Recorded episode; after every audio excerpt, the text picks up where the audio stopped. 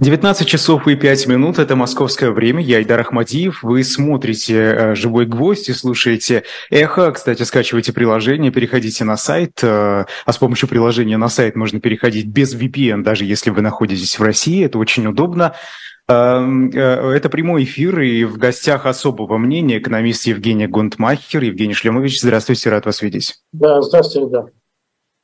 А, ну что, прежде чем приступим к разговору, чтобы нам потом не отвлекаться, тем очень много, чтобы все успеть, э, небольшая рекламная пауза. Это книжный магазин shop.diletant.media. Благодаря вашим покупкам наших книг мы продолжаем ежедневно для вас вещать, работать. Это очень важно. Всем спасибо большое. Ну и, собственно, новинка книжного магазина – это книга «Уголовный мир царской России» Аркадия Францевича Кашко. Это русский криминалист и сыщик э, конца 19-го, начала 20 веков. А для раскрытия преступлений Кашко использовал маскировку, грим и переодевание. Активно вербовал тайных агентов, применял дактилоскопию, создал э, картотеку преступников, основанную на их анти антропометрических данных. Благодаря этим методам в его сети, в сети попали самые разные преступники, начиная с грабителей и убийц и заканчивая шулерами и мошенниками. Аркадий Францевич Кашко, русский криминалист и сыщик, его книга «Уголовный мир царской России». Из этой книги можно узнать, э, что происходило в те годы. Я думаю, это очень важно, чтобы э, вот как отдельный пазл в общей картине. shop.diletant.media. Переходите, покупайте. Э, если вам хочется получить автограф кого-нибудь из ведущих «Живого гвоздя», об этом напишите, делая заказ. А, ну что ж, а, Евгений Шлемович, я вот хотел начать с Петербургского международного экономического форума, но а, в эти минуты, пока мы с вами готовились к выходу в прямой эфир, поступила новость. Это просто так, давайте прокомментируем, пока не забыли. Соединенные Штаты завтра собираются объявить о новом пакете военной помощи Украине. Это заявил госсекретарь Антони Блинкен в ходе визита в Лондон. И вот он вновь повторил, мы это с вами слышим последние полтора года, что Киев будут поддерживать столько, сколько потребуется. Вы знаете, мы практически еженедельно слышим о все новых э, пакетах помощи от США, от других стран, и это э, речь идет ведь о миллиардах долларов, э, если уже в суммарном да, отношении. Это, это что? Это вот как? Это столько денег вливать, столько денег отправлять туда в качестве военной, в качестве гуманитарной помощи. Когда-то же это должно закончиться. Как это вообще бьет вот по карману западных государств? Или вообще не бьет, и это совершенно незначимая сумма для них? Ну, вы знаете, допустим, если взять Соединенные Штаты, то, а, то те поставки, которые в Украине произвели за последние вот эти вот э, уже больше, чем полтора года, это там несколько десятков миллиардов долларов. По их масштабам это очень-очень небольшие деньги. Ну, я вам должен сказать, что, например, э, Соединенные Штаты регулярно э, оказывают военную помощь Израилю. И там, конечно... На протяжении там, конечно, очень многих лет, да? А, очень много, это десятилетия. Это десятилетие. Каждый год, э, причем эти поставки безвозмездные, как правило, каждый год Израиль получает помощь военную в размере там, миллиардов, нескольких миллиардов долларов. Есть такие страны, куда Соединенные Штаты регулярно поставляют вооружение, это, допустим, Тайвань. Ну, это часть Китая, как мы знаем, ну, такая особая часть Китая, и как раз это было такое предметом переговоров недавних Блинкина и китайского руководства. Но факт является фактом, что Тайвань обладает э, очень современной армией, прежде всего за счет э, фактически филиал американской армии. Вот. Есть еще целый ряд стран э, в мире. Э, кстати говоря, Индия, кроме того, что традиционно покупает много оружия в России, это тоже традиция, но Индия также достаточно много оружия покупает в Соединенных Штатах и покупает, и получает. Э, есть такие страны, которые покупают, допустим, Саудовская Аравия, сидит уже тоже не одно десятилетие, там закупки американских вооружений очень большие. Я э, просто в том смысле, что американский военно-промышленный комплекс на самом деле он очень большой. Ну, так традиционно сложилось. Это частные крупные компании, а, вы знаете, в отличие, допустим, от России, где у нас э, производство оружия – это все прерогатив государства, как правило, а в Соединенных Штатах это просто крупные частные компании, которые делают бизнес. И э, они, им невыгодно прекращение поставок вооружений. Я бы так сказал. Исторически. Они на этом делают очень большие деньги. И когда появился повод, вот в данном случае с Украиной, то для этих компаний, для их производства, в общем, в каком-то смысле звездный час. Более того, вы вспомните, что был принят в Соединенных Штатах закон о ленд-лизе, который, правда, еще не работает, потому что там Соединенные Штаты считают, что они и так достаточно, ну, есть процедуры оказания вот этой помощи через вот эти пакеты мимо ленд-лиза. Но если когда-нибудь этот ленд будет запущен, то это же тоже будет золотой дождь для значительной части американской экономики. За, за все отвечает американский бюджет. Причем мы же с вами видим, у них же каждый год проблема вот с этим дефицитом, да, э, то, что Конгресс там э, ожесточенно дискутирует э, между партиями с президентом, а поднимать уровень долга и так далее. То есть еще имитируется определенное количество долларов, причем имитируются десятки, сотни миллиардов. И значительная часть идет на э, производство и поставки, в том числе безвозмездных вооружений. Поэтому я бы сказал так, для американской экономики это фактор ну, не то, что уж так сильно позитивным, но точно не является негативным. Он не тормозит развитие вот этих поставок в Украину. Mm-hmm. Что касается европейских стран, там ситуация вот да, там же, наверное, другая. Ситуация другая. Там другая, она раз. Потому что там тоже очень много зависит от того, э, в каком состоянии находится военно-промышленный комплекс. Э, допустим, вот мощный, мощное военное производство в Швеции. И э, Евросоюз, вы же знаете, он же собирает некий коллективный фонд, для того, чтобы закупать Украине вооружение, еще изыскивают какие-то средства. То есть Украина не покупает у Евросоюза. Там тоже идет э, фактически безвозмездная военная помощь. И, э, так сказать, там это все собирается. Видите, где-то идет, э, вот говорят, что, допустим, какая-то страна передает Украине устаревшие допустим, самолеты или там, танки, которые она хотела вписать. Но это что означает? Это означает, что будут заказы для этой страны европейской на более новые образцы той же самой военной техники.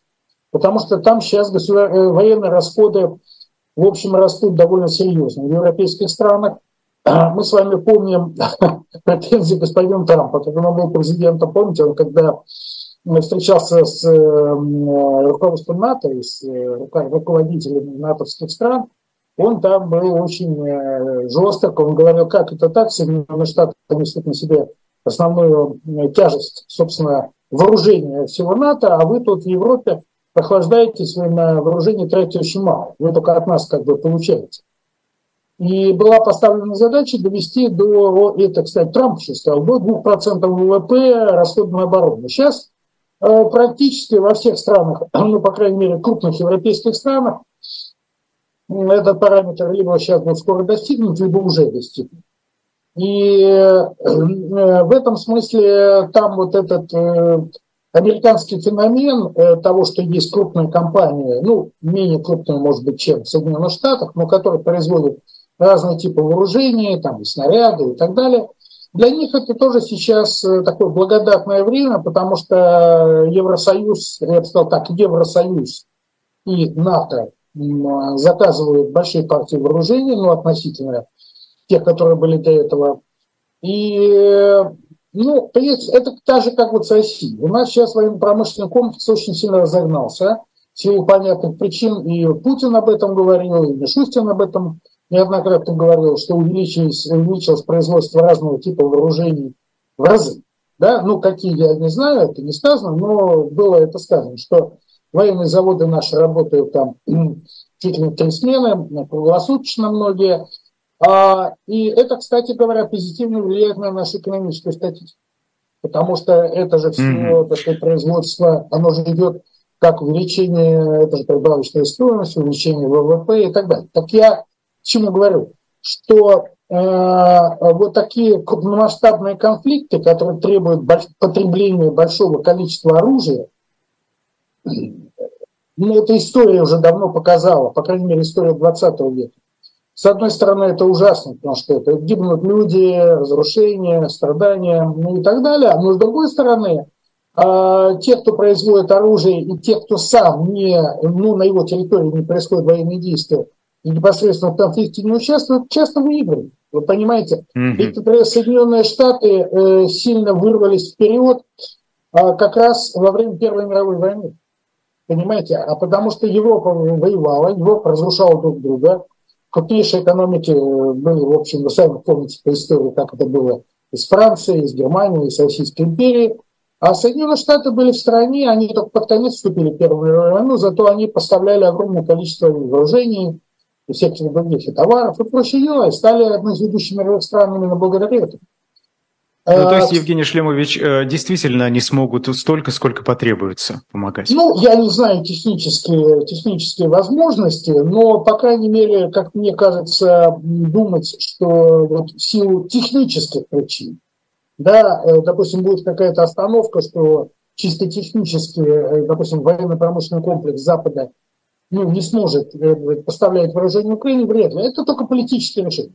Да, политические элиты в Европе, в Соединенных Штатах, НАТО и так далее, ну, на каком-то этапе, мы не знаем, когда это будет, и будет ли вообще, ну, в принципе, могут принять решение, что давайте мы будем, а, ну, уменьшать, допустим, поставки вооружений в Украину, подталкивая тем самым Украину к мирным переговорам и так далее. Это один из э, возможных вариантов, но я повторяю, чисто технически э, экономика этих... Ну вот даже главное экономически. Да, экономически экономика этих стран способна производить э, многое больше даже, чем сейчас, как мне представляется, потому что она очень гибкая. Понимаете, mm. если есть спрос, это же рыночная экономика. Если есть спрос, э, тут же появляется предложение, появляются инвестиции. Тем более, повторяю, военно-промышленный комплекс, особенно Соединенных Штатах и ряда европейских стран, и так был достаточно мощный. Франция. А вот смотрите, Франция да, вот... очень большой оборонный сектор. Это же очень мощная страна с точки зрения, у них свои, есть свои авианосцы, ядерное оружие, свои самолеты, собственно, свои танки и так далее. Так что это.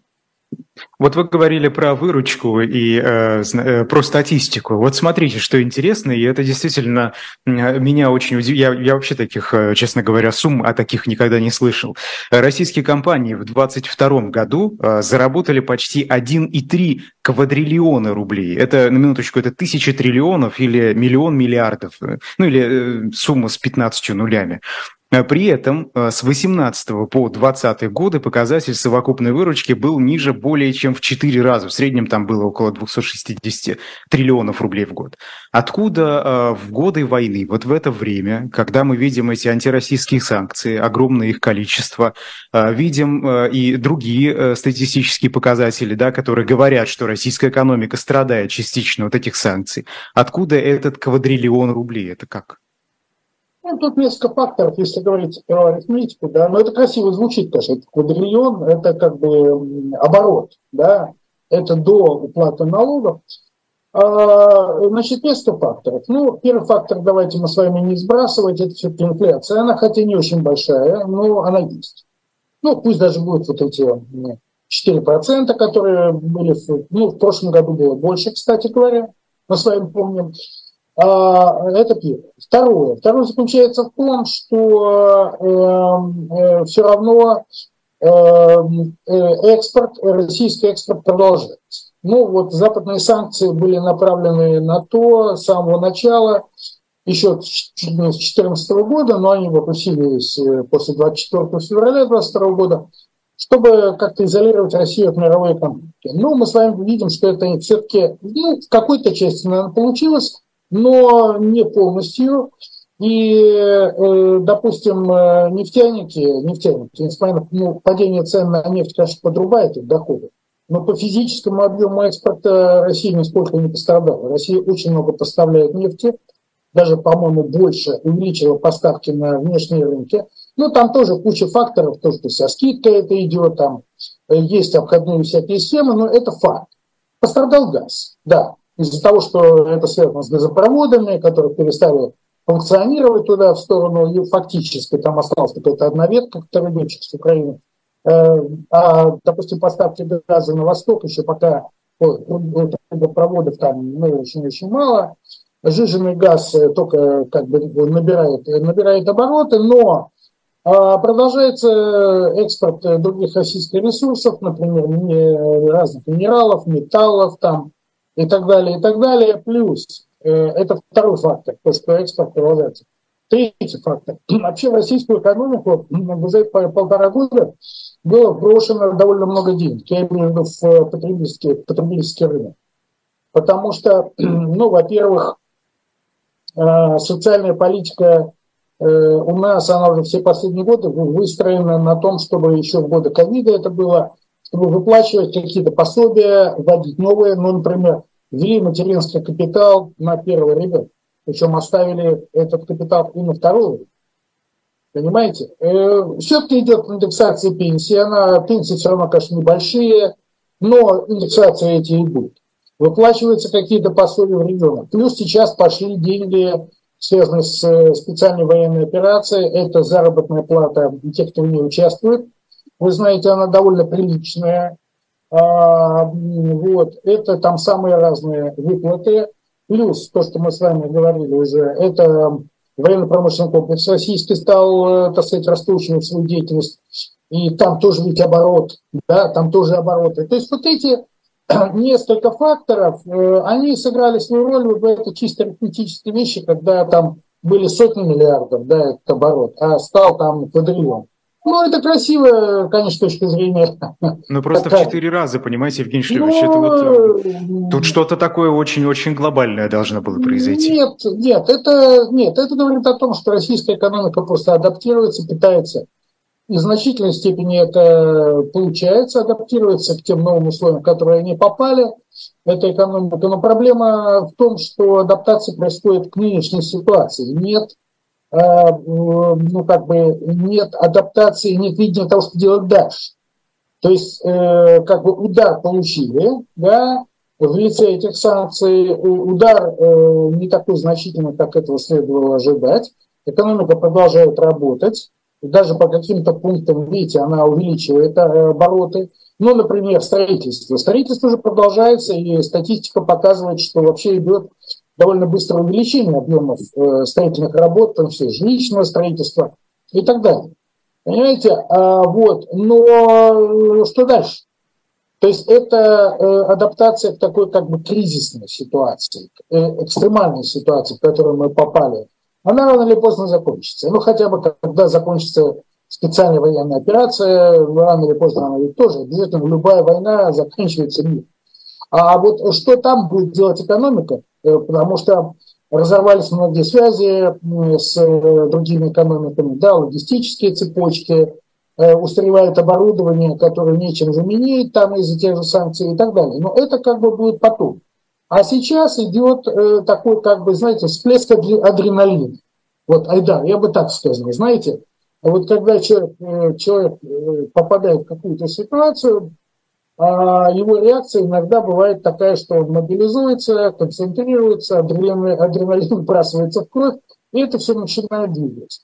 Да. Но просто, знаете, Евгений Шлемович, вот э, представляется, что действительно этот адреналин возникает, э, когда и мотивация, да, когда человек э, идейно очень близок к тому, что вот, к тем, кто эти все события начал. А это что, получается, что откликнулось в сердцах у людей все это? Ну, нет, раз они начали, или что-то их подталкивает нет, другое? Да, да, но экономика, она же все-таки такая э, вещь э, достаточно объективная. Ну, во-первых, э, бизнес хочет делать бизнес. Да? На чем могут? Да, если есть возможность делать бизнес на поставках, допустим, в российскую армию, люди это делают, мы не знаем, что они думают внутри, да, какая их точка зрения на события в целом, да, но им надо зарабатывать, да, бизнесу, э, бизнесу и тем работникам, кто там, люди хотят получать зарплату, люди, понимаете, у нас ведь э, вся как бы наша жизнь в России сейчас разделилась на два сектора, и это э, специально, в общем, делается и подчеркивается. Первый сектор – это все, что связано с специальной военной операцией. Это вот боевые действия, которые там происходят, очень жесткие, тяжелые, мы с вами это видим. Э, в том числе вот страдают и приграничные области, типа Белгородской, там, Курской области и так далее. Но на все остальные территории Российской Федерации как бы законсервирована прежняя жизнь. Люди ходят в кафе, э, в театры, в кино, гуляют с детьми, понимаете, ходят в магазины. Вот, э, то есть, э, как бы, э, вот это сделано специально для того, чтобы оставить, ну, как бы, чтобы у людей было ощущение, что это все очень временно, что это какой-то эксцесс, который где-то там происходит вне, вне тебя. Вот. А, так сказать, все будет продолжаться и дальше. Я в том смысле, вы говорите там про мотивацию. А в этом смысле на первом плане мотивация чисто, ну, как бы потребительская, да, как выжить, как э, заработать денег, как э, взять ипотеку и так далее. Пока еще э, людей, затронутых специальной военной операцией, не так много. Вот э, была недавно цифра, по-моему, Министерство обороны сказало, что по Министерству обороны, что у нас 130 тысяч человек получили статус ветеранов боевых действий, участников специальной военной операции. А, ну, это, не все, кто там в этом участвует, вот, но умножьте там на число членов семьи.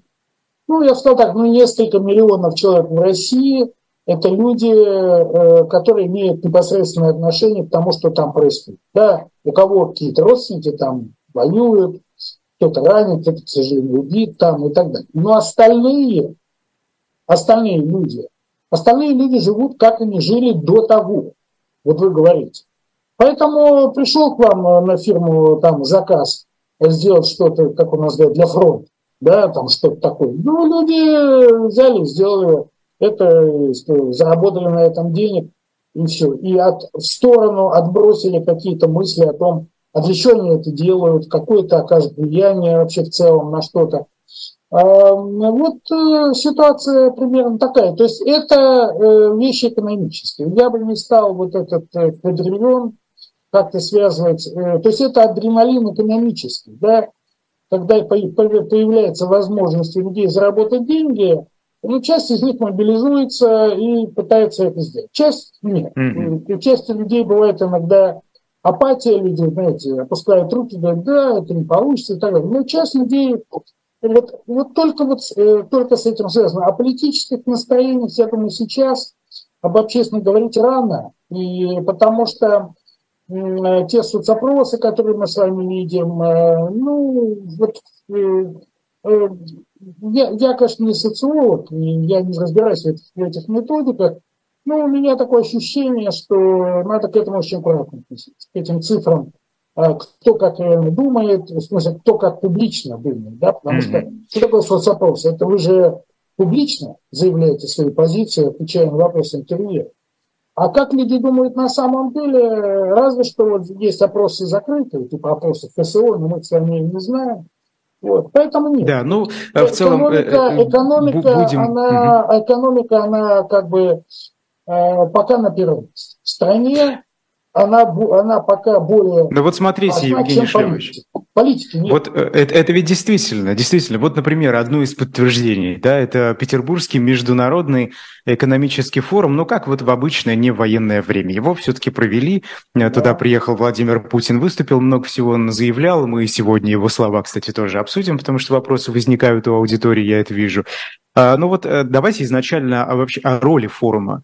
А, Арабские Эмираты стали э, страной гостем этого форума. В этом году заключены, э, значит, заключено более 900 соглашений на сумму 3 триллиона значит, рублей, там почти 4 роль форума сегодня, вот он, он, он действительно практическое какое-то значение имеет, большое или маленькое, как вот оценить сегодня?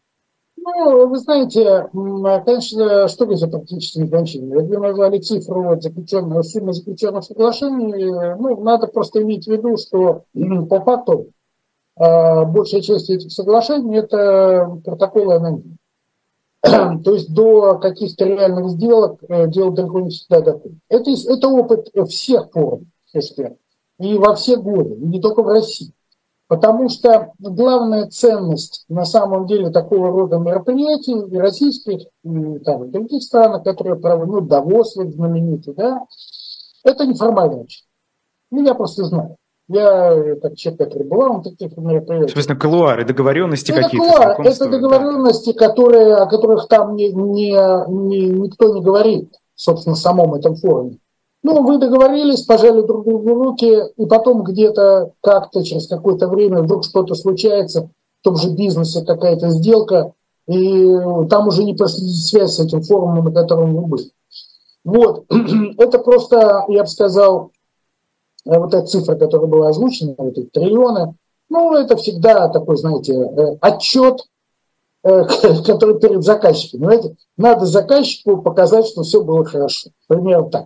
И заказчик типа прекрасно знает, что такое эти 3,6, но все играют свои игры. Ну, обозначено. Теперь э, по поводу этого года. Да, его как бы внешняя сторона этой формы стала немножко другой, потому что иностранных гостей практически нет, ну, вот, кроме президента Объединенных Арабских Эмиратов и президента Алжира. То есть было два первых лица, и то на пленарном заседании участвовал вместе с Путиным только президент Алжира. Э, форум, конечно, превратился в э, ну, как бы такую, извините, тусовку для российской элиты. Я бы так сказал. Потому что там действительно есть возможность там всех губернаторы, бизнесмены российские, которые, вы понимаете, уже в ежедневной деятельности они все очень заняты. Ну, представьте, там жизнь губернатора, она расписана там по минутам, он у себя там сидит а тут он поехал в командировку на несколько дней в Петербург. У него там, ну, может, какие-то звонки из его региона бывают, и то вряд ли. А у него есть время. Он действительно может походить, с этим посидел, кофе попил, с этим поговорил и так далее. А, это довольно редкие возможности. Это, я бы сказал, даже Питерский форум, еще есть Восточный экономический форум. Это две, еще Красноярский, вот три, пожалуйста, таких у нас крупнейших форума. Это уникальная возможность для российской политической и бизнес-элиты пообщаться между собой. Вот вы когда в этом участвуете, я не знаю, вы там бывали, вот я бывал, но идете, идете по коридору, и вдруг вы видите, мимо вас идет губернатор, которого вы можете схватить за руку, сказать, вы здрасте, привет, остановиться, поговорить, или какой-то крупный бизнесмен, до которого вы в обычной жизни в жизни не достанете. Вы просто до него не, не доберетесь. Потому что он занят, телефоны никто не снимает, так же, как у губернатора. Вот. И в этом смысле питерский форум никак не поменялся, просто до этого в прежние годы там было много иностранцев, там действительно велись какие-то переговоры на высоком уровне. В этом году этого особо не было. И, собственно, речь Путина, вы же видели, вся речь Путина была посвящена экономике. Там про Украину ничего не было. Это только вот когда Нет, ну уже... было, конечно, ну, было, когда он не отвечал так много, на вопросы. Айда. Он уже да, да. после ответа, на, когда он отвечал на вопросы, там уже пошла Украина, там, специальная операция, там, и так. А его большая, на самом деле, речь была посвящена экономике. И я должен вам сказать, э, я где-то читал очень остроумное э, определение, э, Путин выступил как вообще завзятый экономический либерал.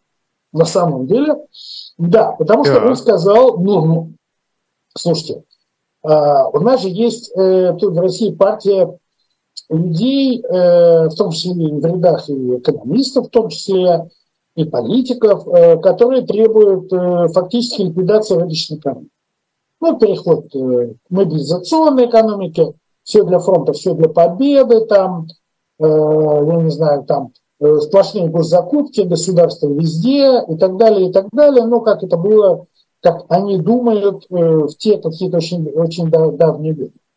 А Путин же это все выступил абсолютно с противоположной позицией. Если вы читаете, он же сказал, что Россия остается открытой экономикой, надо создавать условия для бизнеса. Я еще раз говорю, это он говорил, что на самом деле это другой вопрос.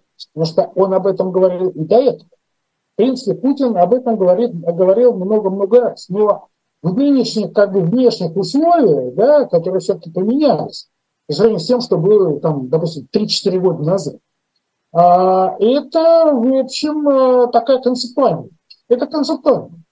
Ну а для кого это тогда? Э, что, это кто там был? Президент Алжира? Нет. Внутреннего? Нет, нет. Ну, это для внутреннего. Это э, фактически, правильно было сказано тоже в комментариях, э, фактически он сделал послание Федеральному собранию. Это второе издание, послание Федеральному собранию. Только там сидят в зале, когда послание там депутаты, да, двух палат там правительства, а здесь в данном случае сидели, кстати, тоже сидели многие депутаты, все, фактически все было правительство, ну, потом это слушала вся страна, на самом деле все транслировалось. И было вот то, о чем я сказал. Было сказано очень четко. Что то, что происходит там, в зоне специальной военной операции, это такой как бы временный инцидент, которые э, как бы, ну, на это надо, ну, не то, что не развить, надо, конечно, уделять такое внимание, надо реализовывать цели специальной военной операции, ставить, но вся остальная жизнь в стране должна подчиняться э, прежним законам рыночным, а, которые, э, так сказать, были заложены еще в те же самые 90-е годы, а потом еще в 2000-е. Если а зачем он это делает? Э, зачем он отталкивает вот это ощущение вовлеченности страны в боевые действия? Это, это, это же можно, это как выстрел в свою ногу, разве нет? Ну, вы знаете, я должен сказать, что это его, мне кажется, это часть его мировоззрения. Это очень важно.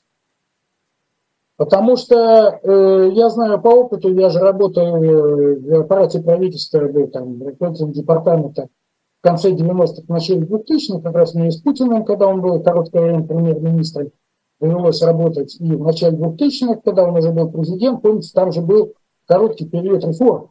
На самом деле, э, вот первые там несколько лет.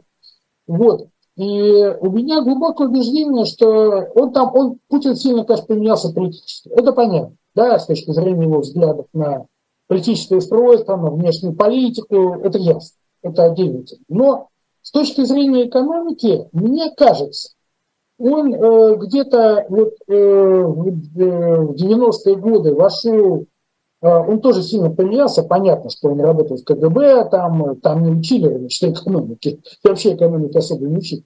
Но в 90-е годы он стал таким вот рыночным, э, даже в каком-то смысле фундаменталистом. Понимаете? И он с этим и остался. Вот, вот знаете, ну не может быть так, что кто-то, ну, ему готовит речи там, понятно, администрация, прежде всего помощник президента Максим Орешкин по экономике, который, кстати, закончил высшую школу экономики, молодой вообще человек, который по своим взглядам, я понимаю, тоже достаточно такой рыночный. Ну, э, Путин не может просто брать, не читая тексты, которые просто я знаю, которые ему готовят помощники. Он все равно это читает, он правит и вносит свое. Это его убеждение. Он считает, по крайней мере, на данный момент, что а, мы можем соединить э, опыт рыночной экономики и ее эффективность. Правда, у него есть один пунктик, это роль государства. Вы же обратили внимание, что все годы своего президентства он формировал систему госкорпораций, которая контролирует все, так сказать, стратегические высоты. Это у него есть, да. Но, как это согласуется тогда с его ну, э, представлением? Понимаете, э, понимаете, в чем дело? Ну, э, трудно, я здесь не хочу апеллировать какой-то логике. Бывает так, что у каждого из нас в голове совмещаются несовместимые вещи. Потому что, с одной стороны, да, он считает, что там нефть, газ, там какие-то вещи должны контролироваться государством, и это, собственно, и происходит. Но, с другой стороны, он считает, что рушить законы во всех остальных секторах, он же много говорил всегда, правда, это не получалось. Про малый бизнес, помните, там сколько он об этом говорил, там уже не, не, не припомнить как, какое количество раз. Он и тут сказал в Петербурге, что не надо контролировать, не надо вот эти проверки там, э, там и так далее, и так далее. Он же, кстати говоря, э, давайте вспомним э, год назад ситуацию, когда вот эта специальная военная операция уже началась, и он первое свое выступление по экономическим вопросам, по-моему, то ли в марте, то ли в апреле сделал. Прошлый год. И он тогда сказал, что вся надежда в экономике на частную инициативу, и надо всячески, э, что называется, освободить частную инициативу в экономике. Это он тогда сказал, потом, по-моему, еще это. На это мало кто обратил внимание. А вот здесь, в этой речи, речь была большая, он это все дело достаточно развернул, да, как это соотносится с ролью государства? На этот mm-hmm. вопрос, э, этот вопрос, конечно, дискуссионный, и я думаю, что роль государства, конечно, чрезмерна. Кстати говоря, вот, кстати, Эльвира Набиулина. Да, вот Эльвира Набиулина, да, она предупредила о риске возврата к плановой экономике. Она считает это риском. А Шуваев выступал Игорь Иванович.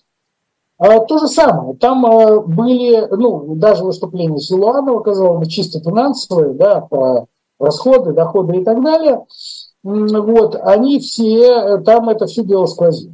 Что, несмотря на вот эти все обстоятельства чрезвычайные, в которые мы попали, а, давать государству возможность окончательно поглотить всю экономику нельзя. И это большой риск. А почему они это говорят?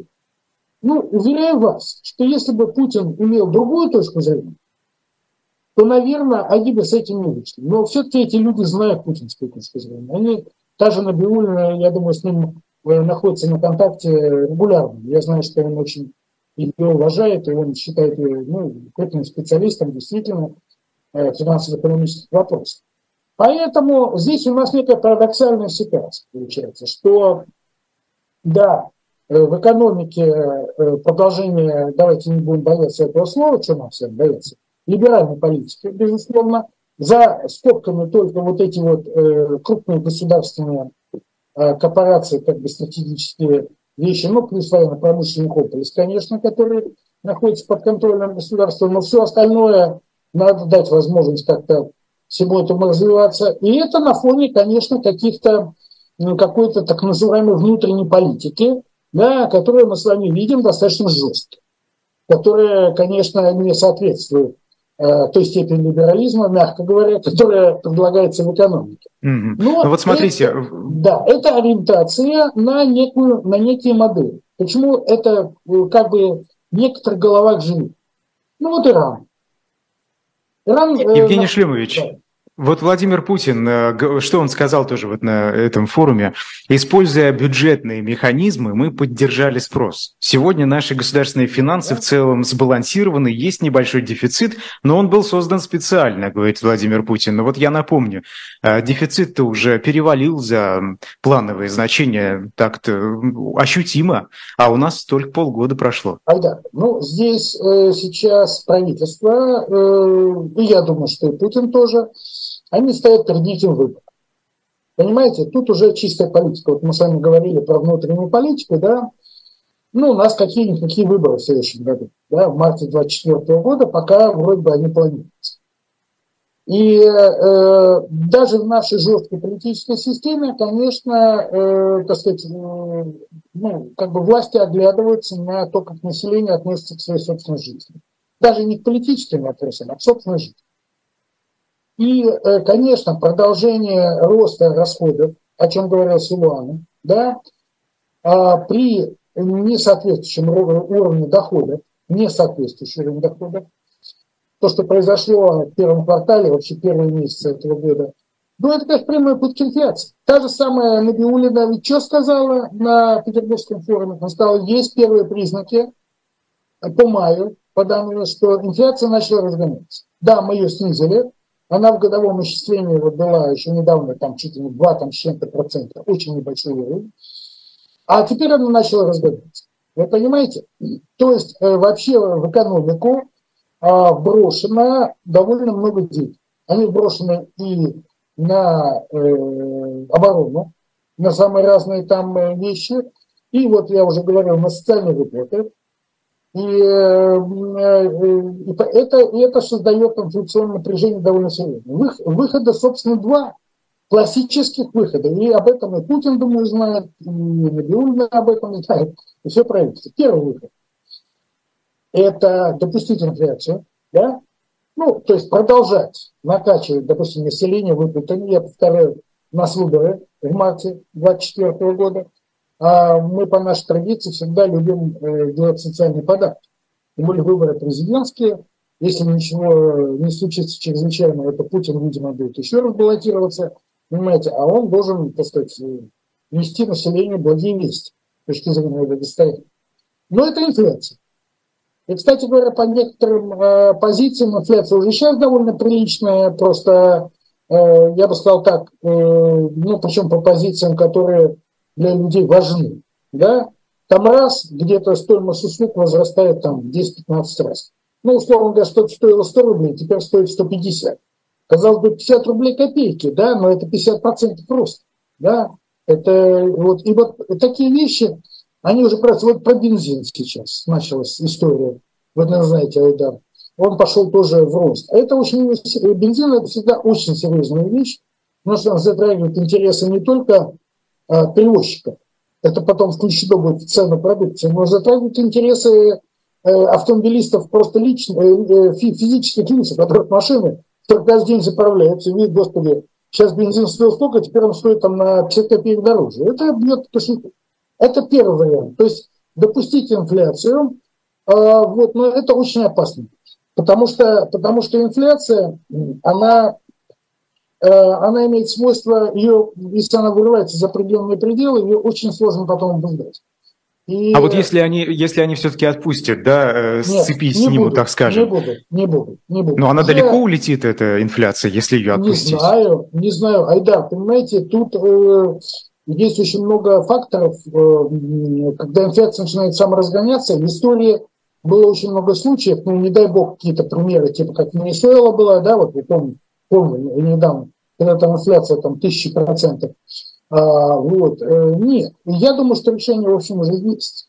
Решение заключается в том, а, о чем говорил, кстати, Силуанов на Питерском форуме, что по одежке протягиваем ножки. Вот пошло вот такое слово, да, стало сейчас, приоритизация. Что давайте, ну, то есть не говорят про секвестр бюджета, но секвестр это жестко. Это когда все статьи бюджета, грубо говоря, за исключением очень небольшим, режутся просто на определенный процент. Нет. Ну вот он говорил о господдержке предприятий. Да, приоритизация. Это что означает? Что в приоритете номер один, то сейчас это все, что связано с обороной и безопасностью. Да? Вот это будет финансироваться, никаких там урезаний, снижений, там ничего не будет и так далее. Но вот по всем остальным параметрам, я думаю, что там что там пройдет, э, безусловно, э, безусловно пройдет э, резкое сокращение для того, чтобы сбалансировать дефицит, для того, чтобы не допустить всплеска инфляции. Я в этом практически уверен. Какие это статьи? Ну, помощь регионам. Это классическая статья, очень большая статья федерального бюджета, а, которая позволяет регионам балансировать. А как, да, как, какие вот регионы в первую очередь могут быть затронуты? Ну, наиболее слабые. Ну, там тоже будет приоритизация. Понимаете, Айдар, это не то, что вот всех под одну ребенка, но, э, не знаю, может быть, выберут политику такой, что э, те, кто где-то так находится в среднем положении, кто получает э, поддержку федерального бюджета, но не самую большую, может быть, их как раз немножечко подожмут, возможно. А может быть... Но не, не Кавказ, не Кавказ. Нет, там есть как политический момент. Конечно, Кавказские республики маловероятно, потому что я говорю, там это смесь э, такой политики с э, манипуляцией, вот эти вот все вырезания бюджета. Плюс, ну, конечно, социалка вами. Ну, это же понятно. Потому что, э, кстати говоря, урезание помощи регионам – это урезание, допустим, ситуации урезание расходов на школьное образование. Ну, там, конечно, каждый регион он тоже внутри выбирает, что ему в приоритете. Но основные расходы региональных бюджетов – это социалка. Регионы не Но ведь уже, ведь уже план превышен. Э, что, что делать-то? Уже поздно как-то урезать? Ну, ну как? Какой план? Вы имеете в виду план по дефициту? По дефициту, нет, сейчас да. Э, его, нет, он, наверное, будет по итогам года больше, чем он был запланирован, но не радикально. То есть не в разы. Я думаю так. А вот. как покроют? Ну, внешне, внутреннее, внутреннее, внутреннее заимствование, фонд социального благосостояния есть, есть еще там какие-то резервы. Слушайте, ну, э, ведь недаром э, Силуанов заговорил о том, э, как-то так намекнул, и к этому надо серьезно относиться, что возможно изменение нового года. Можем. Ну, то есть как? На, так сказать, простых граждан я не думаю, что это будет распространяться, но бизнесу надо подготовиться. Вот бизнесу надо подготовиться. Вот то, что они сейчас сдадут первый, да, вот это, первая ласточка, вот этот windfall tax, да, так называемый доход, э, налог на сверхдоходы. А, а вот вы сами сказали про квадриллион. Вы сказали про квадриллион, айда, оборота. Значит, там внутри... Mm, а вот оттуда, прибыль. оттуда и возьму. Ну, ха, ну, там прибыль сидит. То есть есть часть э, у нас предприятий, э, которые имеют очень неплохую прибыль. Вот тут недавно, кстати, Греф хвастался на вот том же том питерском форуме, что Сбербанк э, получил какую-то очень хорошую прибыль по итогам прошлого, несмотря ни на что, несмотря на санкции там, и так далее.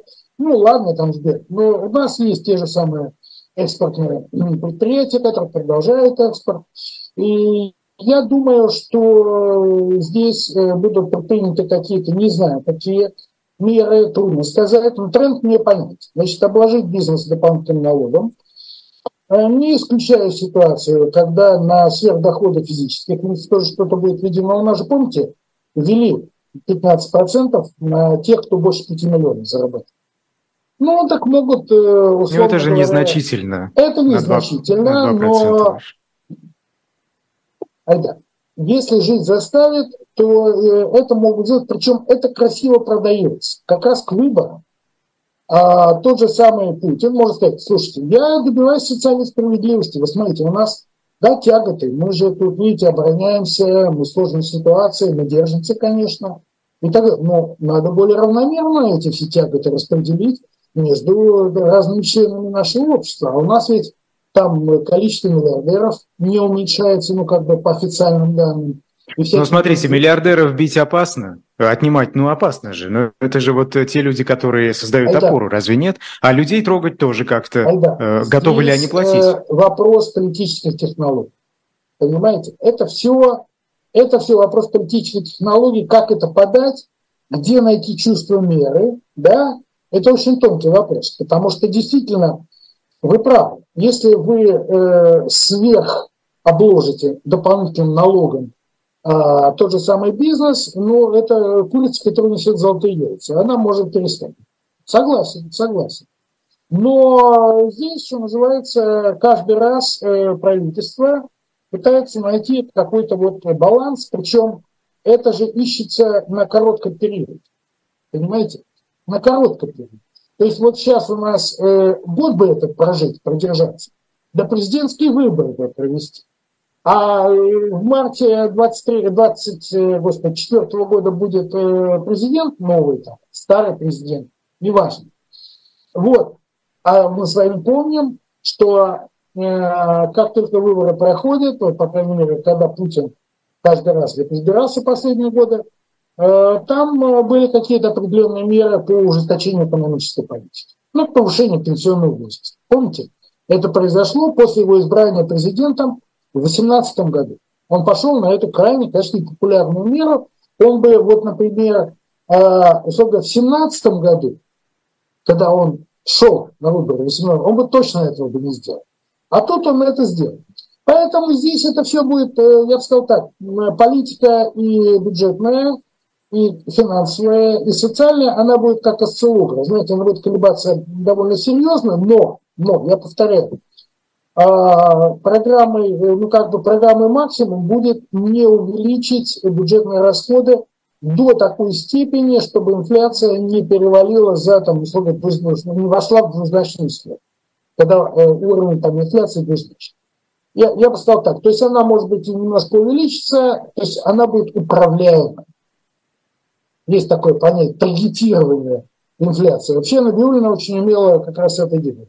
Обратите внимание на колебания э, базовой ставки. Э, что Набиулина сказала? Сейчас мы повышать не будем, но он сказал, я не исключаю, что в следующий раз мы ее повысим.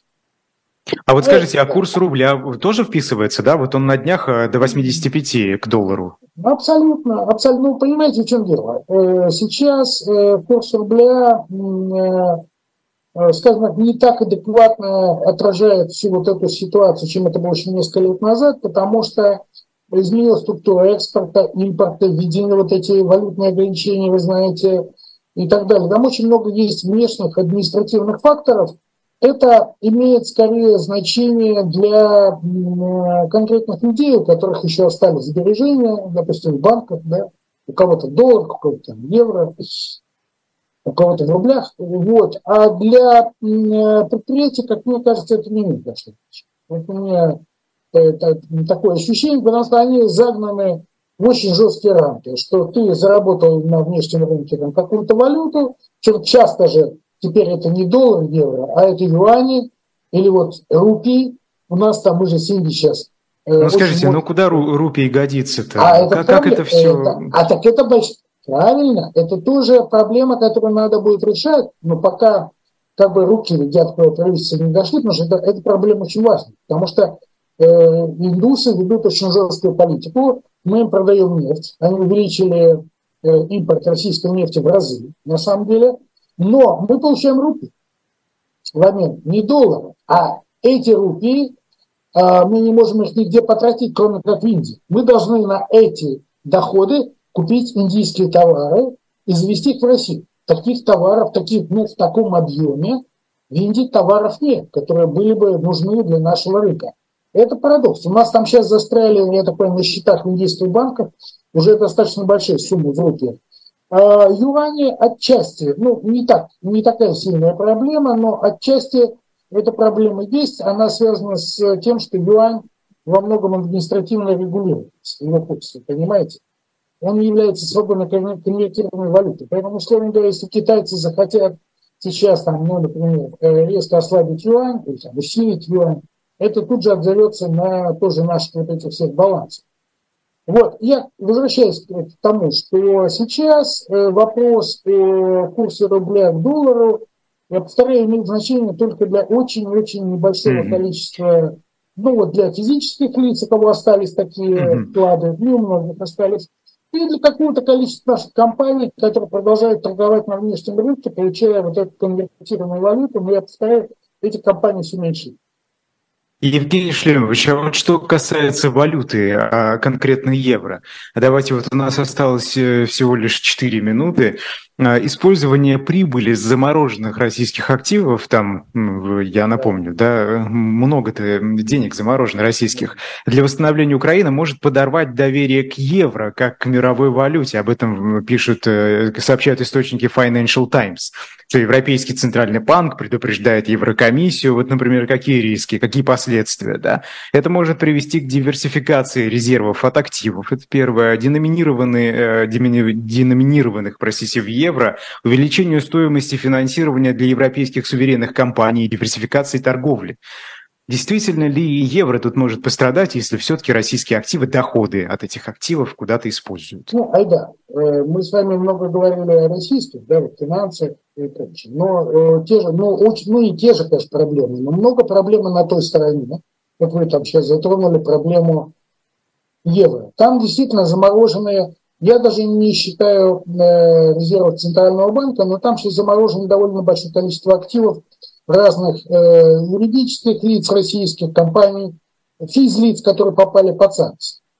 И у них все-таки там э, действует принцип ну, как бы святости частной собственности.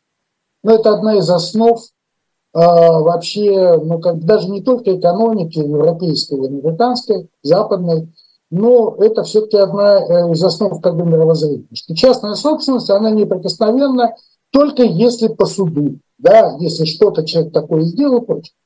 Значит, для того, чтобы а, вот как только раздаются разговоры, что давайте мы прибыль, действительно эти замороженные российские активы, они же там все равно инвестируются, они же во что-то инвестированы, и прибыль все равно идет, и она там накапливается. Как только возникает разговор, давайте мы хотя бы эту прибыль передадим Украине, или даже возьмем тело, собственно, вот этих тела того, что там собраны, да, вот основные российские активы передадим, э, возникает куча и юридических вопросов, как это сделать, потому что прецедентов в общем мире, и куча этических. Потому что вы правы, получается, что а если, допустим, суд Э, примет решение, что да, э, эти активы надо отправить Украину в качестве компенсации за то, что там э, ущерб, который нанесен специальной военной операции, это создает прецедент. Это создает прецедент. Понимаете, там же может получиться ситуация такая, что мало ли что в мире случится. Ну, мало ли там в Африке будет какой-то конфликт. Или где-то там в Азии, там еще там чего-то. Ну, вы же понимаете, у нас эпоха бурная, конфликтов э, довольно много возникает, может быть, не таких больших, как вот у нас, а там поменьше. Но тем Заберут деньги, что ли? Вы да, и фактически, совершенно правильно, если вы вкладываете в евро, вот вы инвестор, да, то у вас появляются риски, э, что вы можете попасть, ну, снова же, а, там же получается ситуация, кто-то сидит под санкциями, и как бы для этого есть какие-то, может быть, основания чтобы хотя бы в суд подать на то, чтобы вот э, это дело рассмотреть. Хотя я повторяю, думаю, что ни один более-менее э, высокий суд в Европе не примет такого решения а вот таким как бы силовым образом передать Украине. Только, ну, Запад же говорит, что э, это Россия сама должна принять такое решение в случае победы Украины, да, что Россия будет тогда из этих денег, но это будет российское решение. Или ее, ну, как бы Э, соглашение, когда Россия согласится с тем, что деньги пойдут. А вот таким вот образом прийти и, и изъять эти деньги, это, конечно, резко снижает... Э, Нет, ну хотя бы доходы от них, не сами деньги. Все равно, это абсолютно все равно, потому что эти доходы принадлежат владельцу этих активов. Понимаете? Я повторяю, здесь э, нет. Тут есть много вопросов чисто моральных, да, что Украина, э, там ущерб, там понятно, об этом все говорят, ущерб военные действия и так далее. Но есть вопросы другие это вопросы, я повторяю, какой-то европейской идентичности. Если это будет вот так же, как, mm-hmm. помните, было из другой оперы, но похожий вопрос, когда японцы были интернированы во время э, Второй мировой войны, японские, американские граждане японского, японского происхождения были интернированы в Соединенных Штатах, всю войну сидели в лагерях. Знаете, потом все-таки перед ними пришлось извиниться. Правда, через много лет Рейган это сделал. И теперь общепринято считается, что было неправильно это сделано.